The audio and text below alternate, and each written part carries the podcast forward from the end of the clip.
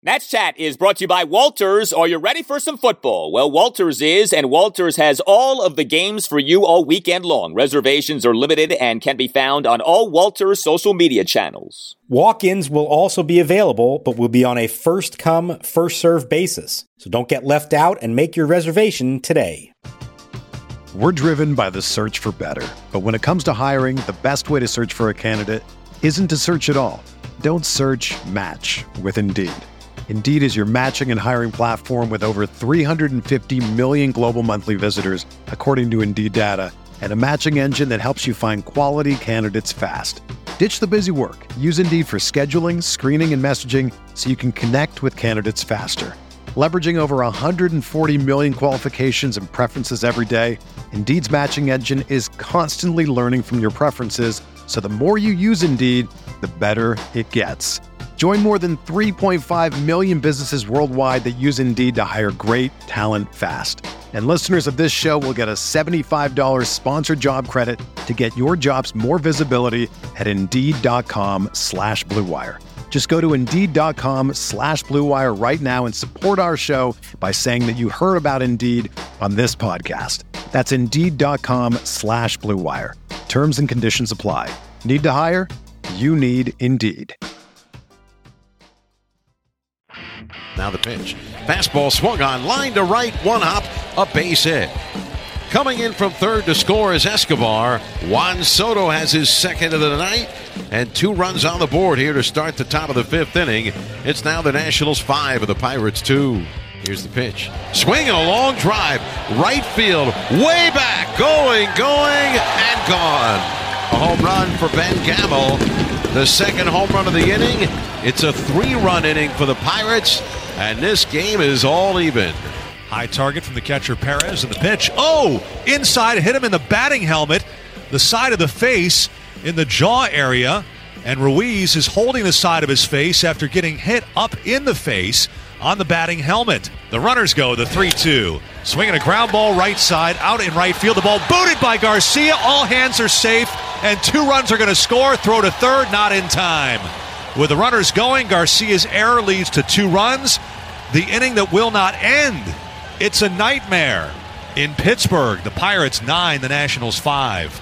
And welcome to Nats Chat for Sunday, September 12th, 2021. I'm Al Galdi, host of the Al Galdi podcast. Mark Zuckerman is off for this episode. Tim Shovers, he's always working, but uh, he's not with me for this episode. So it is you, it is me. Hope you're having a nice weekend. It is a great sports weekend, one of the best sports weekends of the year. It is not, though, a good weekend, at least so far, for the Nationals, who are in danger of being swept at the lowly Pittsburgh Pirates over three games. A 10 7 loss at the Pirates on Saturday night in a game that took a lightning fast three hours, 53 minutes. But the Pirates, even with that win, have the second worst record in the National League at 52 and 90, have the worst run differential in the NL at minus 205, and yet the Pirates are on the verge of sweeping the Nats. We all remember, right? It was a three game sweep at the lowly Orioles, July 23rd through the 25th. That sealed the Nats' fate as sellers, getting swept at both the lowly Orioles and the lowly Pirates in the uh, post All Star break portion of the season. Would not be good, but that is a distinct possibility. But as we like to say, the outcomes of these games don't really matter anymore. What matters are how the potential building blocks do. And what's even worse right now than the Nationals being on the doorstep of a three game sweep at the Pirates is that Josiah Gray looks to be a mess. Uh, this is not good. This is very disheartening. And he was perhaps at his worst in this game on Saturday night. I mean, this set up to be a bounce back outing. The Pirates are not a very good team. Josiah Gray had some obvious mechanical issues in his last outing. Davey Martinez talked about those. Not that mechanical issues are always easy to fix, but pretty clearly the Nationals knew what the problem was. And Josiah Gray still had problems on Saturday night. He was bad for a third consecutive start. He allows five runs in five innings. And what stood out more than anything, clearly, the walks. Josiah Gray issued a jaw dropping six walks over the five innings. He threw just 54 strikes versus 46 balls on 100 pitches.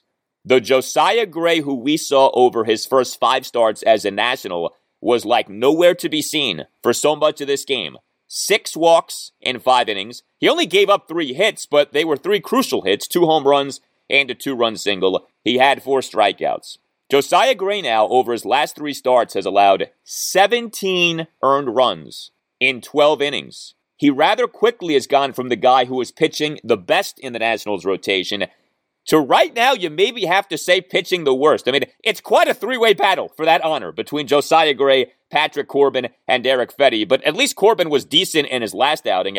You know, you could say Fedde has that championship belt of who's the worst right now in the Nats rotation, but just the fact that Josiah Gray is a part of that conversation is very disappointing. Now, obviously, you don't write the guy off, and obviously, you chalk these last three starts up to growing pains. Okay, I'm still very excited about what Josiah Gray can end up being as a Washington National. But, you know, you think about this season, and it's not been a good national season. You think about next season, and well, is it going to be year two of a rebuild, or is it maybe just going to be year one of a retooling? And are the Nats kind of back into their winning ways?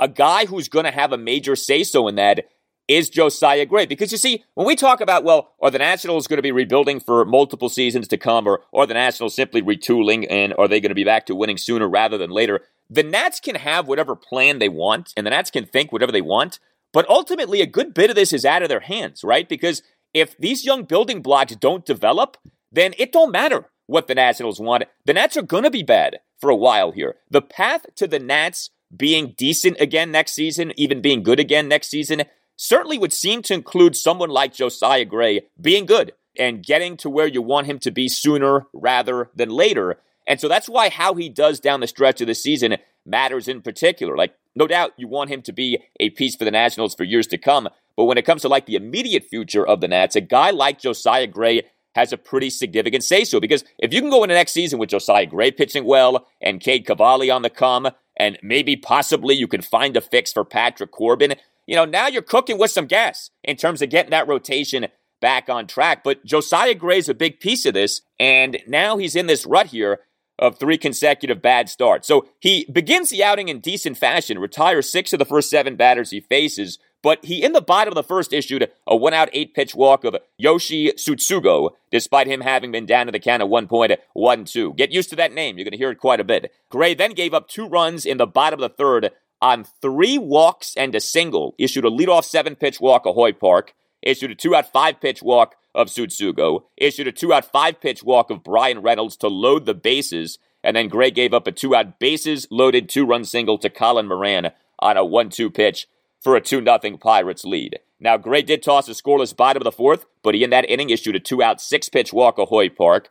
Gray allowed three runs in the bottom of the fifth on two home runs and a walk. Issued a one out six pitch walk, and guess who? Yoshi Tsutsugo, despite him having been down to the count at 1.12. Gray then gave up a one out first pitch, two run homer to Bryan Reynolds to right field to cut the Nats lead to 5 4. The homer going a projected 426 feet per StatCast. And then Gray giving up a two out game tying solo homer to Ben Gamel to right field to tie the game at 5. That homer only going a projected 347 feet for StatCast. So you had walks and you had multiple home runs. It's a bad combination, man. You know, the whole thing of, well, he only gives up solo homers, eh, that's kind of going away here a little bit with him giving up that two run shot. But more to the point, the walks. The walks really were what slapped you right across the face. You don't see this often, what Josiah Gray did on Saturday night, averaging more than a walk per inning as a starter. You know, sometimes you'll see a reliever give up multiple walks in one inning of work, let's say. It's not often you see a starting pitcher issue more walks than innings pitched. Six walks over five innings, and not a single one of those walks was intentional. This was not well he had to put this guy on base, you know, for strategic purposes. This was he was having a hard time throwing strikes. Like I said, he threw just 54 strikes over 100 pitches. So Josiah Gray now over his 48 major league innings. So that goes back to some of what he did with the Dodgers. He has allowed 17 home runs. He has issued 23 non intentional walks. I took out the intentional walks because I don't want to put that on his account. 17 home runs allowed, 23 non intentional walks over 48 major league innings. That works out to 3.19 home runs per nine innings and 4.31 walks per nine innings. Not good. Not good. Now, again, we're not writing him off. We're not dismissing him. You know, we're not even really panicking here. It's just kind of noting where he's at. Not in a very good place. And the Nats got to figure this thing out. You know, the Nats cannot keep doing this where pitchers come to them and get worse. You know, Patrick Corbin is worse. Erick Fedde is worse. Joe Ross is worse. Now Josiah Gray is becoming worse. Josiah Gray has to work out. The Nats have got to figure this out.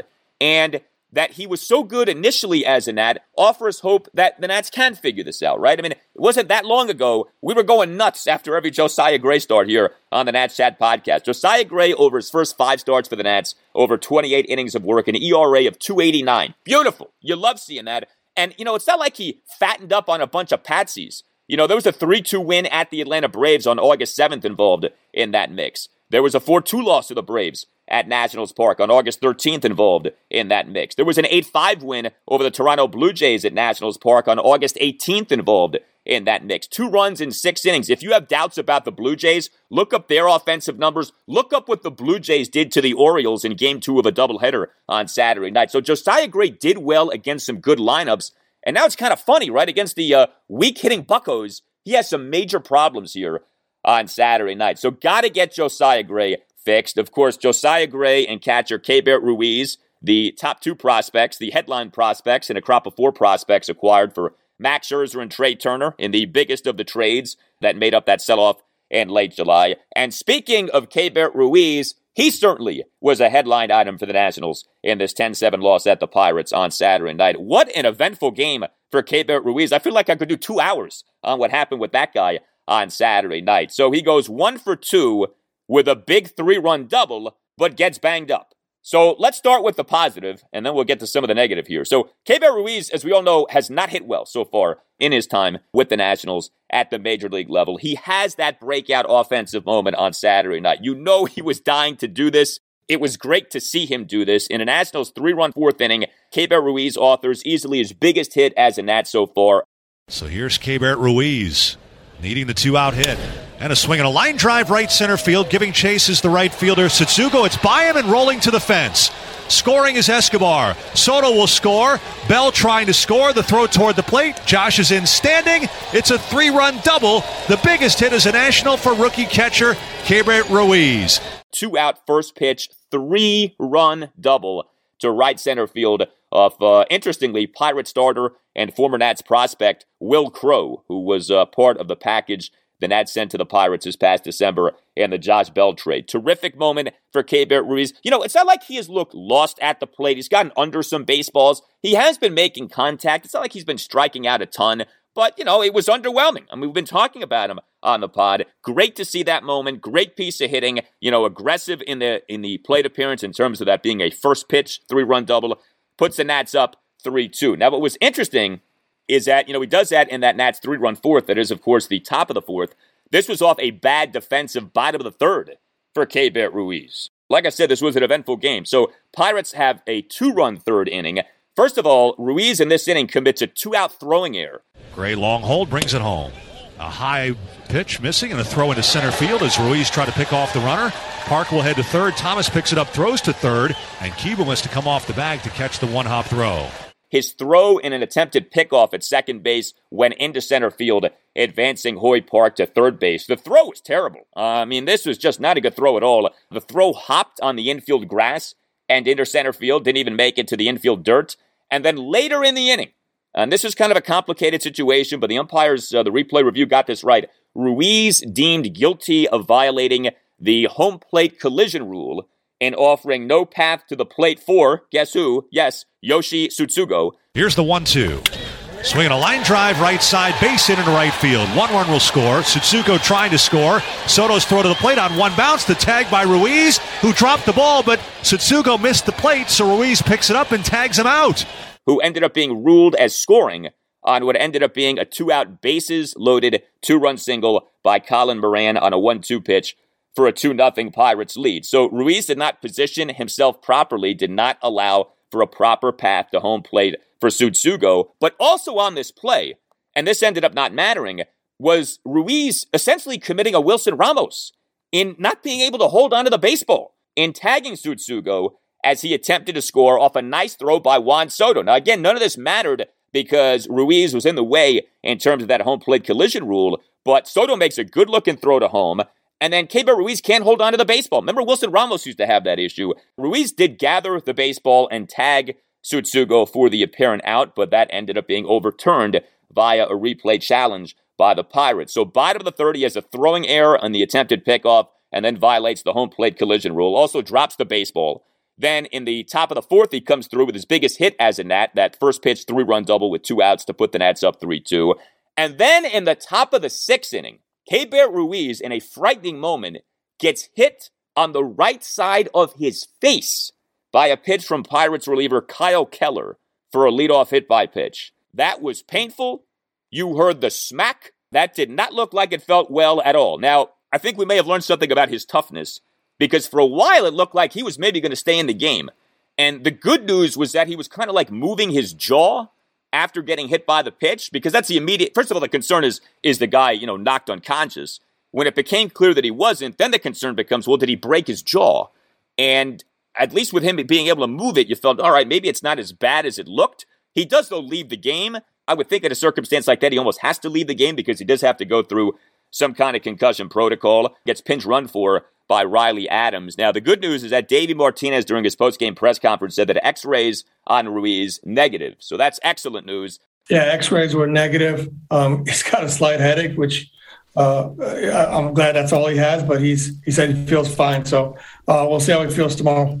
So we'll see if Ruiz ends up starting as an Nats catcher on Sunday. Not sure if that was going to happen anyway, right? Day game after a night game. Maybe Riley Adams was an Nats starting catcher in game one of this series on Friday night. But a whole lot going on for Keibert Ruiz on Saturday night, just like there was a whole lot going on, and unfortunately, not much of it good with Josiah Gray on Saturday night.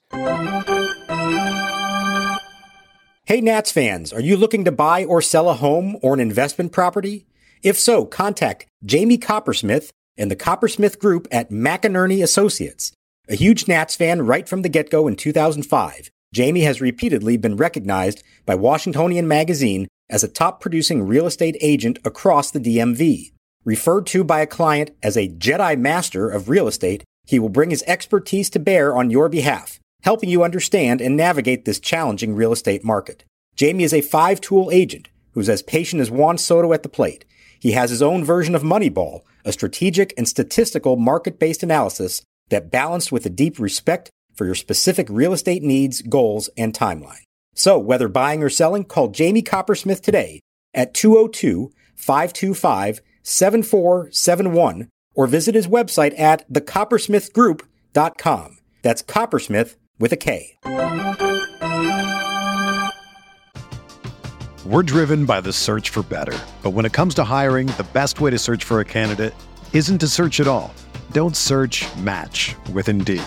Indeed is your matching and hiring platform with over 350 million global monthly visitors, according to Indeed data, and a matching engine that helps you find quality candidates fast. Ditch the busy work. Use Indeed for scheduling, screening, and messaging so you can connect with candidates faster. Leveraging over 140 million qualifications and preferences every day, Indeed's matching engine is constantly learning from your preferences, so the more you use Indeed, the better it gets. Join more than 3.5 million businesses worldwide that use Indeed to hire great talent fast. And listeners of this show will get a $75 sponsored job credit to get your jobs more visibility at Indeed.com slash BlueWire. Just go to Indeed.com slash BlueWire right now and support our show by saying that you heard about Indeed on this podcast. That's Indeed.com slash BlueWire. Terms and conditions apply. Need to hire? You need Indeed. Whether you're a world class athlete or a podcaster like me, we all understand the importance of mental and physical well being and proper recovery for top notch performance. That's why I'm excited that Unifyd Healing is sponsoring podcasts on the Blue Wire Network. Unifyd Healing is a new and super innovative global network of wellness centers powered by Energy Enhancement System, or EE System. If you haven't heard of the EE System yet, then you'll want to listen up. This technology promotes wellness, deep relaxation, purification, and rejuvenation. Wherever you are across the globe, access to a center is easy and affordable. Interested in experiencing the EE System technology for yourself? Go to unifydhealing.com/bluewire to learn more and find a center near you. That's unified, U-N-I-F-Y-D, healing.com slash bluewire. No material or testimonials on the Unifyd Healing website are intended to be viewed as medical advice or a substitute for professional medical advice, diagnosis, or treatment. Always seek the advice of your physician or other qualified healthcare provider with any questions you may have regarding a medical condition or treatment and before undertaking a new healthcare regimen, including EE system. Swinging a drive to deep center field. This is way back. At the wall is Reynolds. He leaps, and it is gone. Goodbye. Bang! Zoom goes Ryan Zimmerman with his second pinch hit home run of the year and his 13th home run overall. And a lot of Nationals fans who are in Pittsburgh enjoyed that one. The Nationals get a run back on a home run to dead center for the Z Man, and it's now the Pirates 10 and the Nationals 7. The positives for the Nationals included, yes, the offense. I've been saying this, I'm going to keep saying this. The Nationals can hit, and they continue to hit. The Nationals, rather sneakily, have one of the better offenses in the National League this season and another impressive offensive outing on Saturday night. And that's finished with seven runs, 12 hits, five walks. Juan Soto had four hits on Saturday night, four for five with four singles, including an RBI single. Nats three run fourth, Soto single into right field. Nats two run fifth, Soto full count RBI single to right field for a 5 2 Nats lead. Nats one run seventh, Soto one out single. Top of the eighth, Soto two out single. His major league leading on base percentage up to 454 on the season. The ex Pirate, Josh Bell, he had another good game on Saturday night. Got on base three more times, two for four with two singles and a walk. Three run fourth, Bell, a single up the middle to load the bases with nobody out. Bell in the top of the fifth, a single up the middle. Bell in the Nats one run seventh, a one out, five pitch walk as Bell continues to draw his walks. That's been so encouraging with him.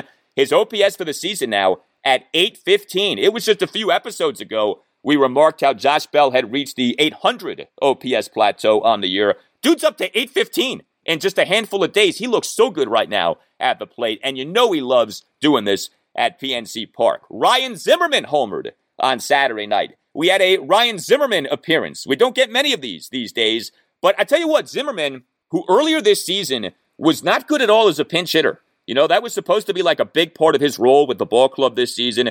His overall pinch hitting numbers for the season were really bad as of like a few weeks ago, but he's been much better in these pinch hitting scenarios lately, and he delivers in the top of the eighth on Saturday night a pinch leadoff homer to dead center on a 1 2 pitch to cut the Nats deficit to 10 7. The home run going a projected 411 feet per StatCast. The home run is Zim's 13th homer this season. And it's so interesting when you look at some of Ryan Zimmerman's rate stats on the year. He's slugging 473 on the season. Now, remember earlier in the season, the slugging percentage was sky high. It's come down, but that's a respectable slugging for a part time player, 473 on the season. His on base percentage, though, is 283. You know, Ryan Zimmerman is like uh, the modern day Rob Deer for the Nationals this season. Like, the only thing he does is hit homers, but that's a good thing. Like, there is value in that. Uh, but he doesn't draw walks. He doesn't get on base much otherwise. But 13 homers now, again, 473 slugging versus that 283 on base, and a terrific shot on a 1 2 pitch again to begin that top of the eighth inning for the Nationals on Saturday night. Lane Thomas got on base two more times on Saturday night. The lane train keeps rolling. One for four was Thomas with a double and a walk. Thomas in the Nats two run fifth, a leadoff opposite field double to the right center field gap on an 0 2 pitch. Thomas in the top of the eighth drawing a seven pitch walk. If you remember when Kyle Schwarber went nuclear in June, I was giving you guys daily updates on the Kyle Schwarber surge in the slugging percentage because it was insane how that thing leapt up with all those homers Schwarber kept hitting. Here's your uh, your daily uh, Lane Thomas slash line update because this guy just keeps pounding and keeps uh, adding to these numbers here. 106 plate appearances for Lane Thomas at the major league level with the Nats. His batting average is up to 311. I guess actually it's down because he only went one for four on Saturday night, but his batting average is at 311. His on base percentage is up to 406, and his slugging percentage is at 522. A 300, 400, 500 run for Lane Thomas so far for the Nationals at the major league level. And he's been so consistent. You know, I think that's the thing that's standing out maybe as much as anything. There are some guys who pile up numbers in bunches and clusters. With Lane Thomas, it's been a pretty even distribution here. I feel like you can count on one hand the number of games in which he hasn't gotten on base at all. And otherwise, it's like every game, he's on base a few times. You know, every game he does something that we end up highlighting on the Nats Chat podcast. That, that is a remarkable consistency. And to me, I, I always rather have that than the guy who goes off for a month and then disappears for a month. You want reliability, you want consistency. And we'll see ultimately if Lane Thomas is a reliable, consistent major league player. But what you have to say is so far, and the sample size keeps growing. Like I said, 106 major league plate appearances with the Nats. He has been a reliable, consistent player for the Nationals. And Alcides Escobar continues to deliver offensively. Two for five with an RBI double and a single. Escobar in that Nats three run fourth, a leadoff full count single to center field. And Escobar in the Nats two run fifth, going golfing for a full count RBI double to the left center field gap on a low pitch for a 4 2 Nats lead, despite having been down in the count at one point. 1 2. I say it all the time with Alcides Escobar. To me, it is as true as anything is true with any hitter on the Nationals. Nobody is better on the Nats right now, this season, maybe even in recent seasons, at turning essentially trash into treasure. You know, at turning a plate appearance in which you're down 0-2 or 1-2 into a productive plate appearance. And Escobar does it on the regular. In fact, it feels like the bulk of his hits come in plate appearances in which he is down at one point 0-2 or 1-2. That is such a skill. You know, and we know that Alcides Escobar is a guy who puts balls in play. I mean, he's been known to do that for years, going back to his time with the Kansas City Royals. But we, you know, to see it on a day in, day out basis, I think you really appreciate it when you see it that way. And Alcides Escobar just continues to produce in that circumstance. And like I said, on that hit, going golfing, you know, it seemed like a low pitch, but he figures out a way to put bat on ball, and he ends up getting himself that full count ribby double to the left center field gap for a 4 2 Nationals lead. So, like I said, lots of different Nationals hitting well. The Nationals overall continued to hit well. Two guys, though, who did not hit particularly well on Saturday night, and two guys who had defensive issues on Saturday night. Two guys who are kind of tied to the hip for various reasons Luis Garcia and Carter Kieboom. So, Luis Garcia in this game 0 for 3 with an intentional walk. He left four men on base. I don't want to hit Luis too hard on the offense because he's been so much better in that regard lately. But he also committed a crucial error. And Luis Garcia really is emerging here as a high variance defensive second baseman. His good is great, but his bad is brutal. And we had some bad from Luis Garcia in this game defensively on Saturday night. And what ended up being a Pirates four run six inning, Luis Garcia commits a two out, two run fielding error in butchering a Ben Gamel grounder into shallow right field on a shift for a 9 5 Pirates lead. The ball was basically hit right to Garcia in the shift, and he bots the play. I mean, there are no two ways about it. Two runs ended up scoring. You know, for all of the times that people, especially people on TV, like to say when a team is in the shift, oh, well, if they weren't in the shift, that wouldn't have been a hit. You know, there are many more times that the shift works. This was a classic example of that. The ball was basically hit right to Luis Garcia in shallow right field. Whoever is responsible for assembling national shifts, who's you know gathering that data, telling Davey, hey, this is how you deploy these guys when this guy's batting. Excellent job in that regard. The ball was hit again right to Luis. That's exactly how the shift is supposed to work, and he just doesn't make the play. Luis Garcia will make these spectacular acrobatic web gems, and then on basic routine plays, he comes up short. You know, it just it drives you nuts. You know he's capable of being an excellent defensive second baseman, but we're not seeing it just yet. You can't say that he's there yet because that consistency is lacking. Now, he's so young, right? I mean, he's 21 years old, so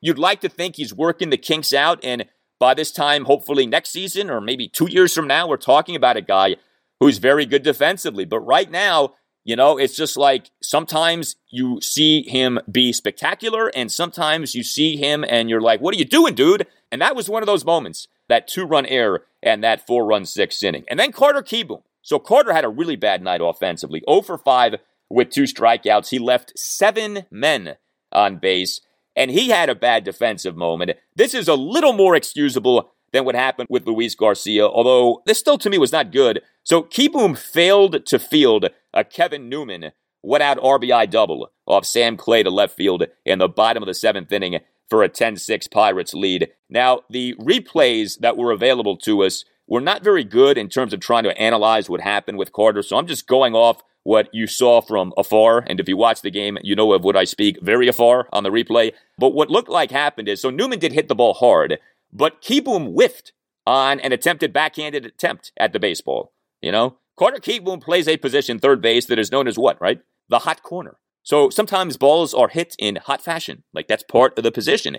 And that he failed to backhand that baseball, that he failed to make a play on that baseball, to me was disappointing. So, you know, not an easy play necessarily, but you'd like for your third baseman to be able to make a play like that, especially, you know, if the game is crucial and in a spot like that, you're trying to keep your deficit to what it was. And instead, the double ends up going out there, and the Pirates tack on a run to go up 10 6 in the game.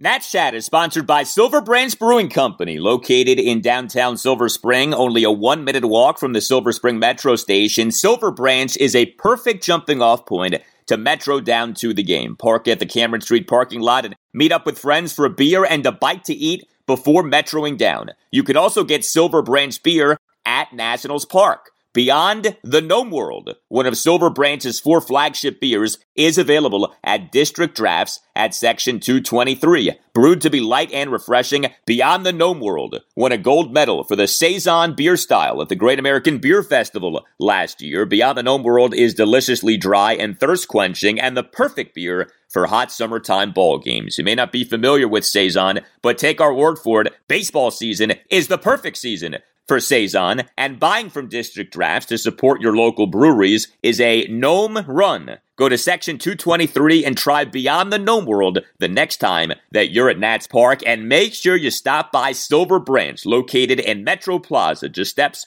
from the Silver Spring Metro. Silver Branch Brewing Company, when you come in, let them know that the Nats Chat podcast sent you. Hey, Nats fans, this is Eric Bramer, play by play broadcaster for the Fredericksburg Nationals. Time is running out to see the Fred Nats in their inaugural 2021 season at beautiful new Fred Nats Ballpark. With promotions every night of the week and a talented roster that includes Jackson Rutledge, Jeremy De La Rosa, Brandon Boissiere, Yordy Barley, and many more, the time's never been better to see tomorrow's Washington National stars today. Visit frednats.com for ticket information and follow us on social media at FXBGNats for the latest updates. Two balls and a strike. Here's the pitch. And a ground ball up to third base line. Fair ball down the line, headed toward the corner. Racing for third is Parkey's going to be waved in. The throw toward the plate. The slide, and he's in there safely. And over to third is Newman. So the Pirates get a run back and lead 10 to 6. Be an RBI double for Newman to third on the throw as Park scores all the way from first. Well, I mentioned Sam Clay. This was another very bad game for the Nationals bullpen, and Clay was far from the worst of the culprits here. But Nationals relievers in this game on Saturday night combined to allow five runs, three earned in three innings, and what just made you want to scream, okay? What made you want to shout to the heavens as a Nationals fan? So you have Josiah Gray, like I said, issue six walks in five innings. Then Alberto Baldonado and Andres Machado combine to give us that beautiful four run Pirates six inning. Baldonado and Machado in that inning combined to allow four runs, two earned. All right, this is the bottom of the sixth inning. But what really just made you want to, like I said, scream Baldonado and Machado combined to issue four walks in that inning. We've talked so many times, Mark and I, on this podcast, right? How Nats relievers will come into games, not throw strikes, and how Nats relievers will come into games and inevitably issue leadoff walks. It feels like that happens all the time, right? In this game, Baldonado and Machado, four walks in that bottom of the sixth inning. The first three Nats pitchers on Saturday night, Josiah Gray, Alberto Baldonado, and Andres Machado, combined to issue 10 walks in six innings. Let me repeat that 10 walks in six innings. I mentioned the game taking three hours, 53 minutes. This is why, okay? Gray, Baldonado, and Machado made Gio Gonzalez look like Greg Maddux in terms of control in this game. It was unbelievable watching. I'd love to know in the history of baseball how often that has happened. Three different pitchers over the first six innings of a game combining to issue at least 10 walks. And yet that is precisely what happened in this game. Baldonado, bottom of the sixth inning, faces three batters gets just one out, begins the bottom of the sixth by issuing back to back walks of Michael Perez and Hoy Park, though Baldonado does then get an out on a sacrifice bunt. Then Machado comes into the game. Bottom of the sixth, runners on second and third, one out, game tied at five. He promptly does what? Walks. The first batter he faces, a Nationals bullpen specialty. Ke'Bryan Hayes is walked on four pitches to load the bases. I mean, you could not really have scripted that to be much worse, right? Machado comes into the game, tight spot, walks the first man he faces, and walks him on four pitches. You know, it's a no doubter.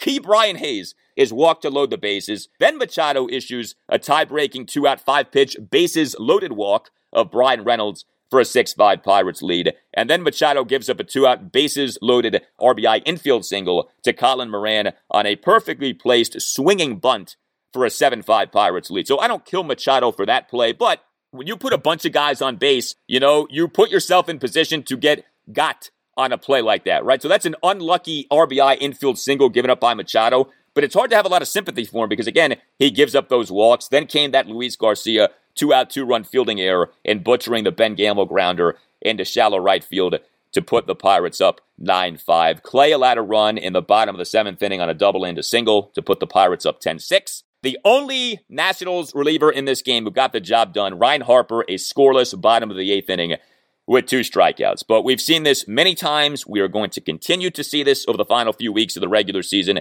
This is the Nats bullpen. You know, sometimes it does do well, and sometimes individual guys look really good, but way too often the bullpen collectively does not deliver, and that was the case in this game. But the pitching obviously starts with Josiah Gray, who the Nationals have got to get back on track. Well, speaking of trying to get a starting pitcher back on track, game three at the Pirates Sunday afternoon at 105. Patrick Corbin will be the Nats starting pitcher. Uh, Corbin is coming off a semi decent outing 4 3 win over the Mets at Nationals Park this past Monday afternoon, Labor Day. Three runs in seven innings. Now you say, well, that's better than decent, especially by Corbin standards. Well, the line is yes. The peripherals were not very good, though, in this game. Corbin gave up 11 hits on Monday afternoon. 11 hits, a homer, a double, and nine singles. He only had four strikeouts. Did, though, only issue one walk, so that was good. And he did throw strikes in the outing 73 strikes versus 41 balls on 114 pitches. And remember this game, too. Corbin battled in this game. Davey left Corbin in the game for a while, and Corbin ultimately delivered. Uh, he answered the call, top of the seventh inning. He tossed a scoreless seventh inning uh, despite giving up a single in a walk. But like I said, he threw 114 pitches in that outing. Also had a single uh, in that game in an Nationals one run fourth inning. So, yeah, I mean, I don't know what to expect, okay? I mean, no, the Pirates don't hit well, but they sure seem to do just fine offensively on Saturday night.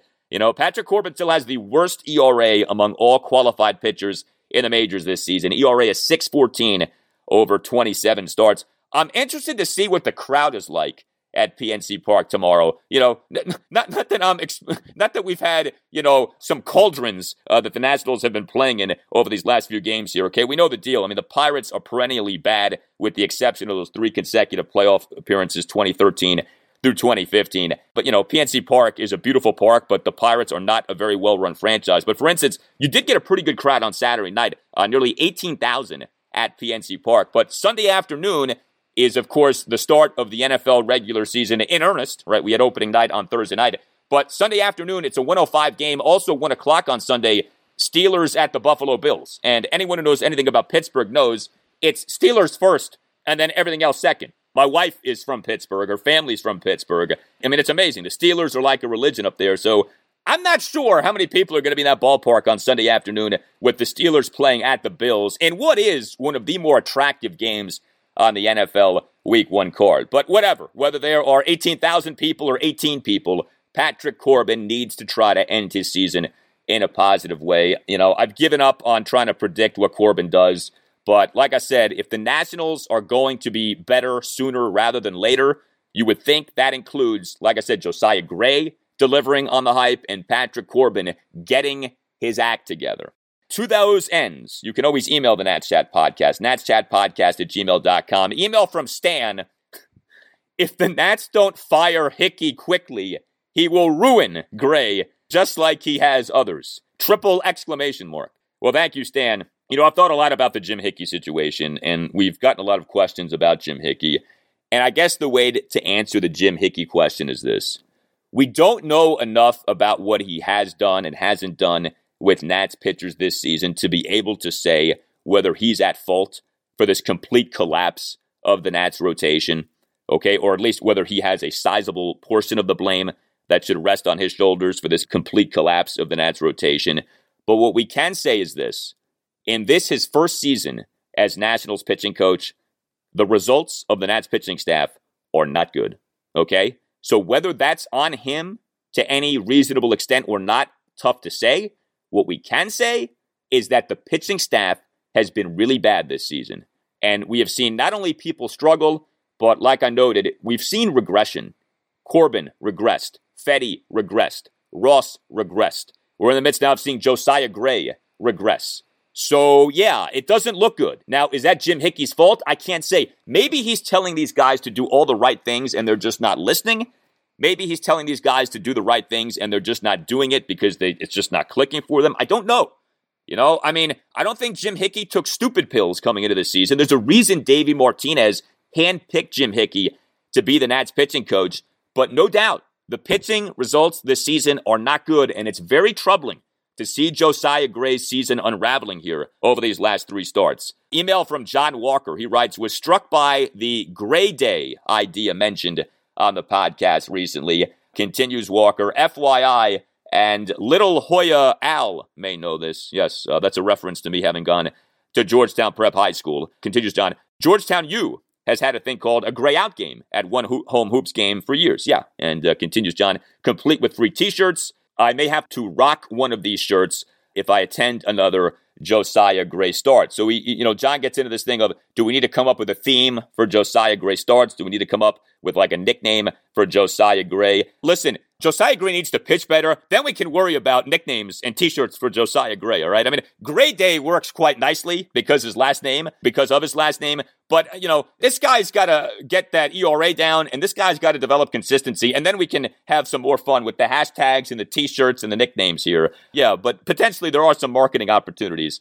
with Josiah Gray. Well, a reminder, uh, Sunday morning at 9, while you're getting ready to watch the Nationals and the Pirates, while you're getting ready for the first NFL Sunday of the season. Listen to the radio version of the Nats Chat podcast, Ronnie, Sunday morning at 9 on 1061 ESPN in Richmond. So if you're in the Richmond area, give it a listen. Again, that's at 9 o'clock on 1061 FM in Richmond. And if you're out of the Richmond area, you can listen online, ESPNRichmond.com. You can always tweet us at Nats underscore chat. You can email us to natschatpodcast at gmail.com, including if you have a voice memo that you'd like to share with us and with the world, uh, with the collective Nats Chat podcast universe, we're taking your submissions right now in terms of your predictions for the Nationals. We're asking for one prediction for the Nats for 2022. But we know many of you still want to share your World Series memories or October 2019 memories, so you can submit those as well. Just record yourself speaking into your smartphone and then email the file to us,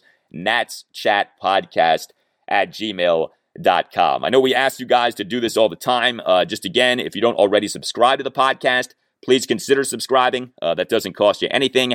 And uh, if you haven't yet given the podcast a five star rating and just written like a one or two sentence review, especially on Apple Podcasts, please consider doing those things. They cost you nothing, they take like 30 seconds, and they help out the cause that is the Nats Chat podcast a lot. You can get yourself a Nats Chat podcast t shirt by going to natschatpodcast.square dot site. All Nationals radio highlights on Nats Chatter, courtesy of 1067 The Fan. I'm Al Galdi. Uh, myself and Mark will talk to you next time on the Nats Chat podcast. And right now, we leave you with a World Series voice memo. This one comes to us from Akul Mehra of Great Falls, Virginia.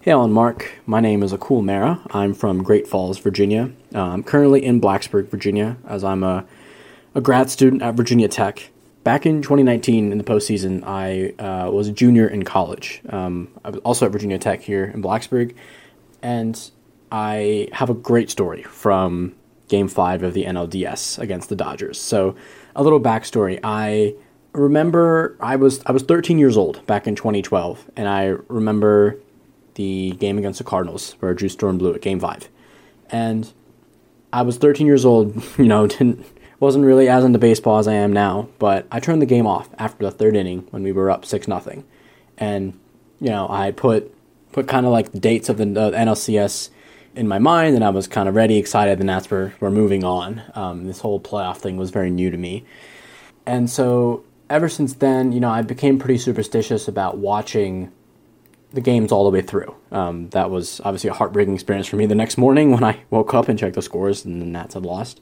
And so Fast forward now to 2019, Game 5 NLDS against the Dodgers in LA. Uh, the game started at about 8:30 Eastern time, and so by the time the game ended, it was pretty late for us here on the East Coast. At least it was for me, and even more so for me because I had an exam the next morning in my 8 a.m. class. Um, it's my introduction to transportation engineering class, and I was really nervous about it. And so I thought, you know, let me let me get some good sleep tonight, so I can do well on the exam tomorrow. And so, you know, that the seventh inning ended against the Dodgers, and I saw that Clayton Kershaw was, you know, still come back on the mound for the eighth inning. And so I said, you know what? After seeing what Kershaw has done to us previously in the playoffs, it's probably not going to look good for us. I'm probably good to go to bed. You know, we'll try again next year. And of course, the top of the eighth inning was when Juan Soto and Anthony Rendon hit the back to back home runs to tie the game. And then obviously we know what Howie Kendrick did in the 10th. But I went to bed. Honestly, I feel like minutes, maybe seconds before those two home runs were hit. And I obviously woke up the next morning to tons of text messages and all my friends being, oh my God, you see that? And, you know, obviously I hadn't responded and, you know, woke up next morning and absolutely went crazy, went berserk.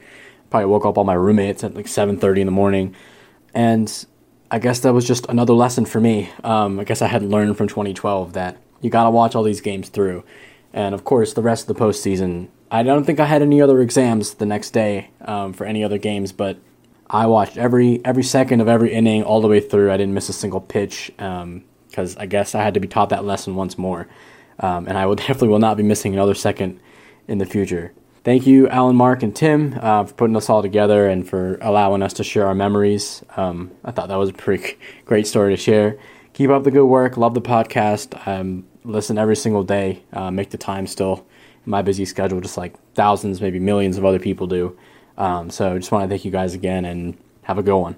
Here's the one-two delivery.